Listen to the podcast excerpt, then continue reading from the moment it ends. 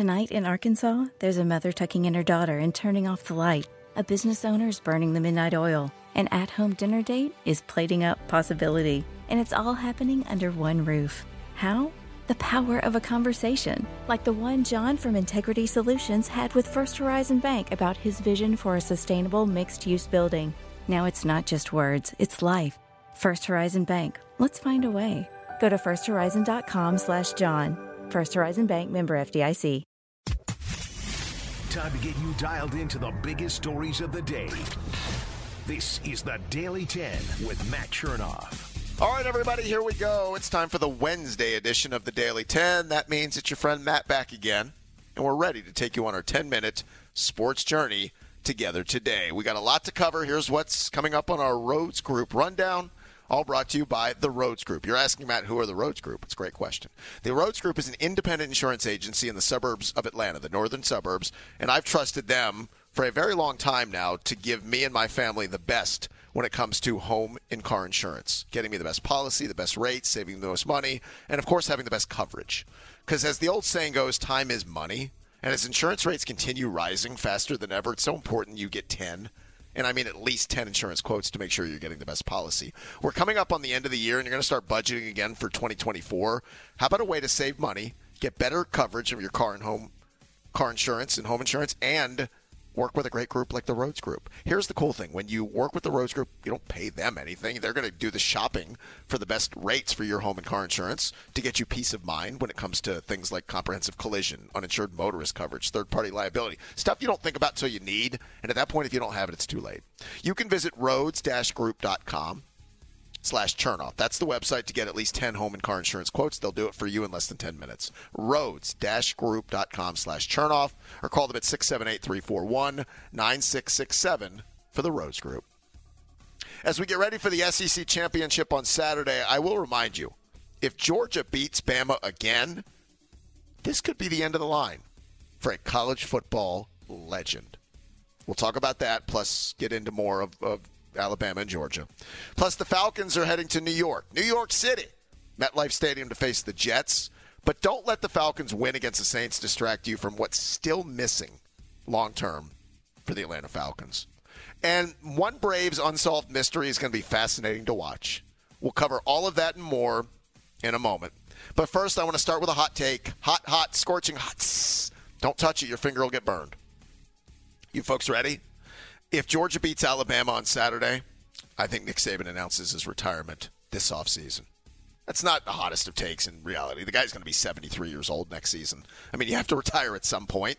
I think a 73 year old Saban, though, will realize enough is enough. What you don't want to ever become is what happened at the end to Joe Paterno and Bobby Bowden, who stayed so long that their most beloved fans, like the fans who loved them for building their programs, could not wait to push them out the door.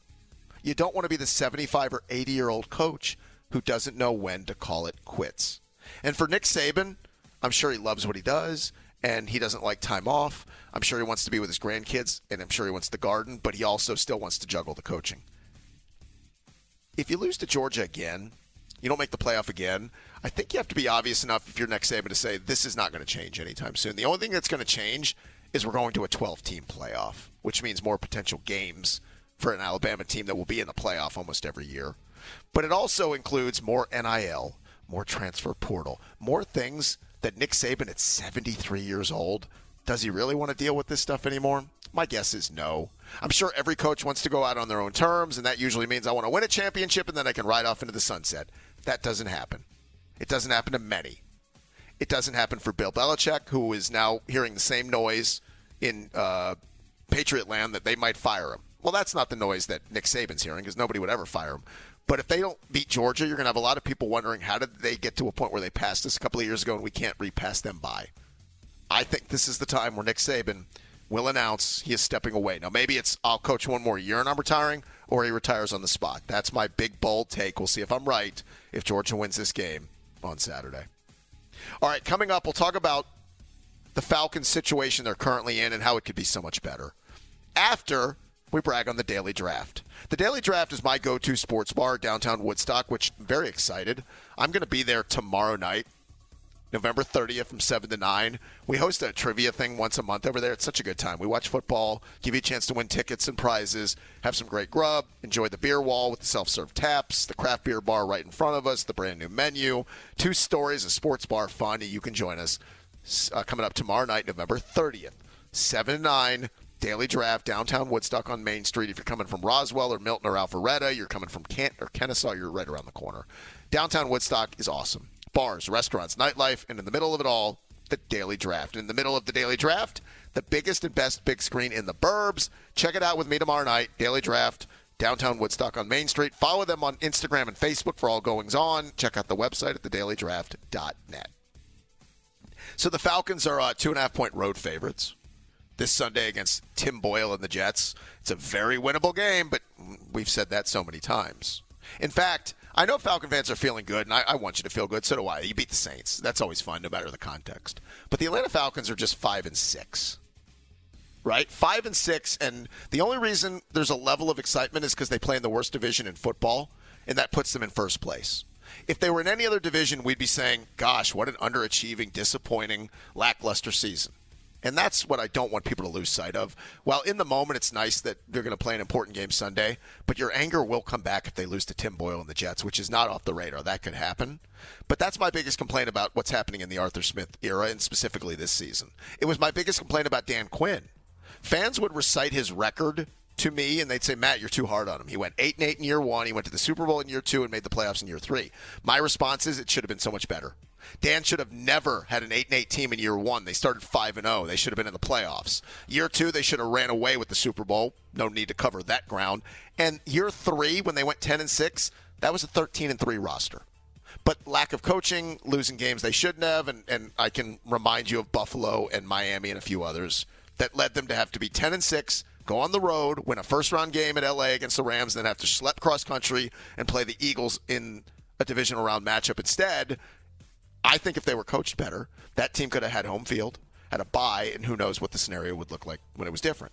I would say the same right now about Arthur Smith. There is no reason this team shouldn't be eight and three right now. Not because they're so great, but because their talent is good enough. The schedule is, is on a tee for you, and it's the worst division in football. The fact that they're five and six is egregious. The fact that they have losses to Tennessee with Will Levis in his first outing, that they had a loss to Josh Dobbs, who had been around for four days, Meanwhile, we just saw Josh Dobbs on a Monday night game throw four picks and lose to the Bears. And the fact that they lost to Kyler Murray in his first start back for Arizona, that should stick in your craw. It's the same Arizona team we just saw get boat raced by the five and six Rams. Folks, this should not be five and six. Again, not because they're so great, but because they're good enough and the stuff around them is not good. The offense is not coached well. The quarterback thing remains and I knew it was going to be up and down when you have a young quarterback. That's part of it. But the red zone issues, the uh, inability to get your best players, the foot, like all the things we've talked about. Do not lose sight of what this could be right now. Now, I'm going to cherry pick some names for you. If you've seen what Sean Payton is doing with the Broncos, if Sean Payton was the coach of the Falcons with this same exact group, they'd be eight and three. If Mike McDaniel or Sean McVay or Kyle Shanahan or even middle of the road coaches like Kevin O'Connell and Mike Vrabel. If they were here, you'd be seven and five, you'd be eight and, or uh, you'd be eight and three or seven and four. This has been a failure to this point. Don't get distracted by the fact that it's a crappy division. They might win this crappy division at eight and nine.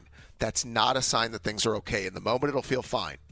But in the big picture, you'll still have unknowns at quarterback and head coach, and an 8 and 9 record does not make me believe all of a sudden the momentum is pushing in the right direction and Arthur Smith is the right guy for the job. Teams lie to themselves and they lie to their fan bases when things are not great and they convince you, or they try to anyway, that we're better than we are. This happened with the Giants a year ago when they overpaid Daniel Jones, they overachieved, they started making moves, getting over their skis, and they fell apart this season that could very well be in the plans for the Falcons if they don't handle this correctly. And I don't mean just the head coach, I mean the GM, the front office, and the owner. They're five and six. Take away the division for a minute and realize they've underachieved. That cannot be ignored at this point. That being said, they play a big game on Sunday against Tim Boyle and the Jets. All right, finally, I want to talk about the Braves. I told you there's one unsolved mystery that will be fascinating to watch. With all the attention we're all uh, paying to the starting pitching chase, right? Dylan Cease's name keeps coming up, and all the other trades and free agent stuff. Who's playing left field for the Braves? Like I feel like that one has gotten buried a little bit. Now Eddie Rosario was fairly cheap at nine million dollars, and maybe the Braves could get him back cheaper if they wanted to. But there's a thought that when they passed up Eddie, that they were going to do something bigger in left field. Maybe they still will, but I wouldn't count on it. I think it'll be very telling if Vaughn Grissom morphs into the left fielder for this team. That tells me they're going to spend their remaining resources on a starting pitcher if they have enough to spend on a starting pitcher. And let me be clear on what I'm saying. The Braves have a top six or seven payroll, right? They're already into that first tier of baseball's version of the luxury tax. But like I mentioned on the radio yesterday, everybody has a budget. I don't care what business you're in. I don't care how big your payroll is. The Mets have a budget. It's a self imposed budget. The Dodgers have a budget. Everybody's got a budget. I don't know what Liberty Media's budget with the Braves is. Maybe it's 220 million, maybe it's 230. I don't know. But Alex has given a pot of money and said go do what you have to do with it. I don't know what they're going to do in left field. I'm not sure. I thought Jason Heyward in a platoon would have been interesting with somebody. He signed back with the uh, Dodgers for nine million. I'm assuming again the Braves could get Eddie Rosario back and maybe do it for a cheaper price, or they could turn to Vaughn Grissom, who's making pennies compared to what you're going to pay a left fielder on the free agent market. I don't know what's going to happen there. Maybe the Braves are willing to trade for a left fielder, but they only have so many pieces in their minor league system that if they're going to trade for a pitcher, like there's only so many options if you don't want to give up AJ Smith Shawver, who teams are going to ask for, and if you don't want to give up Hurston Waldrep, who teams are going to ask for, then it's a group of like Dylan Dodds and Darius Vineses and Owen Murphys and Spencer Schwellenbachs. These are not the pieces that teams are going to be inquiring about. Maybe Vaughn Grissom is used in a trade to get a left fielder. I don't know, but it's been ignored at least by the by the the Brave fan Braves media because we're also focused on the the pitching thing. And it's November the 29th, right? It's not a rush to get it done, but it's something to keep an eye on. How they handle it, how they fill it, and what they do will be telling based on what's left to spend in this offseason. All right, if you guys would do me the favor of hitting the subscribe button right now, wherever you're listening, that would guarantee you'll get the pod waiting for you in your feed each and every morning at 10 a.m., and we're available on each and every podcast platform. I will talk to you on the radio this afternoon in Atlanta at 2 o'clock on 680 The Fan. We're back here tomorrow for the next edition of the Daily 10. Subscribe to the Daily 10 now and get the latest breaking news and biggest stories of the day every morning. Get more at 680thefan.com or subscribe on Apple Podcasts, Google, or wherever you get your favorite shows. In today's fast paced world, your business deserves banking solutions that are as dynamic and cost effective as you are. Solutions like free business checking from LGE Community Credit Union, free online and mobile banking, no minimum balance required, plus no maintenance fees and dividends on your balance. At LGE, we're a smarter way to bank. See what's possible for your business at lgeccu.org.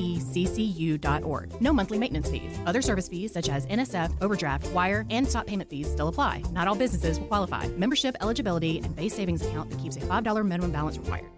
Hey Atlanta, Hudson Mason here. Is a new roof still on your to do list, but you've been delayed due to rising home service costs? Well, here's a fantastic solution from Accent Roofing Service zero down, zero payments, and zero interest for a full year. That's right, you can get your new roof now and start paying next year. Act quickly because Accent's incredible offer of 000 with a 12 month deferred payment option for a lifetime roof system isn't going to last long. Contact the craftsman at Accent Roofing Service today, accentroofingservice.com.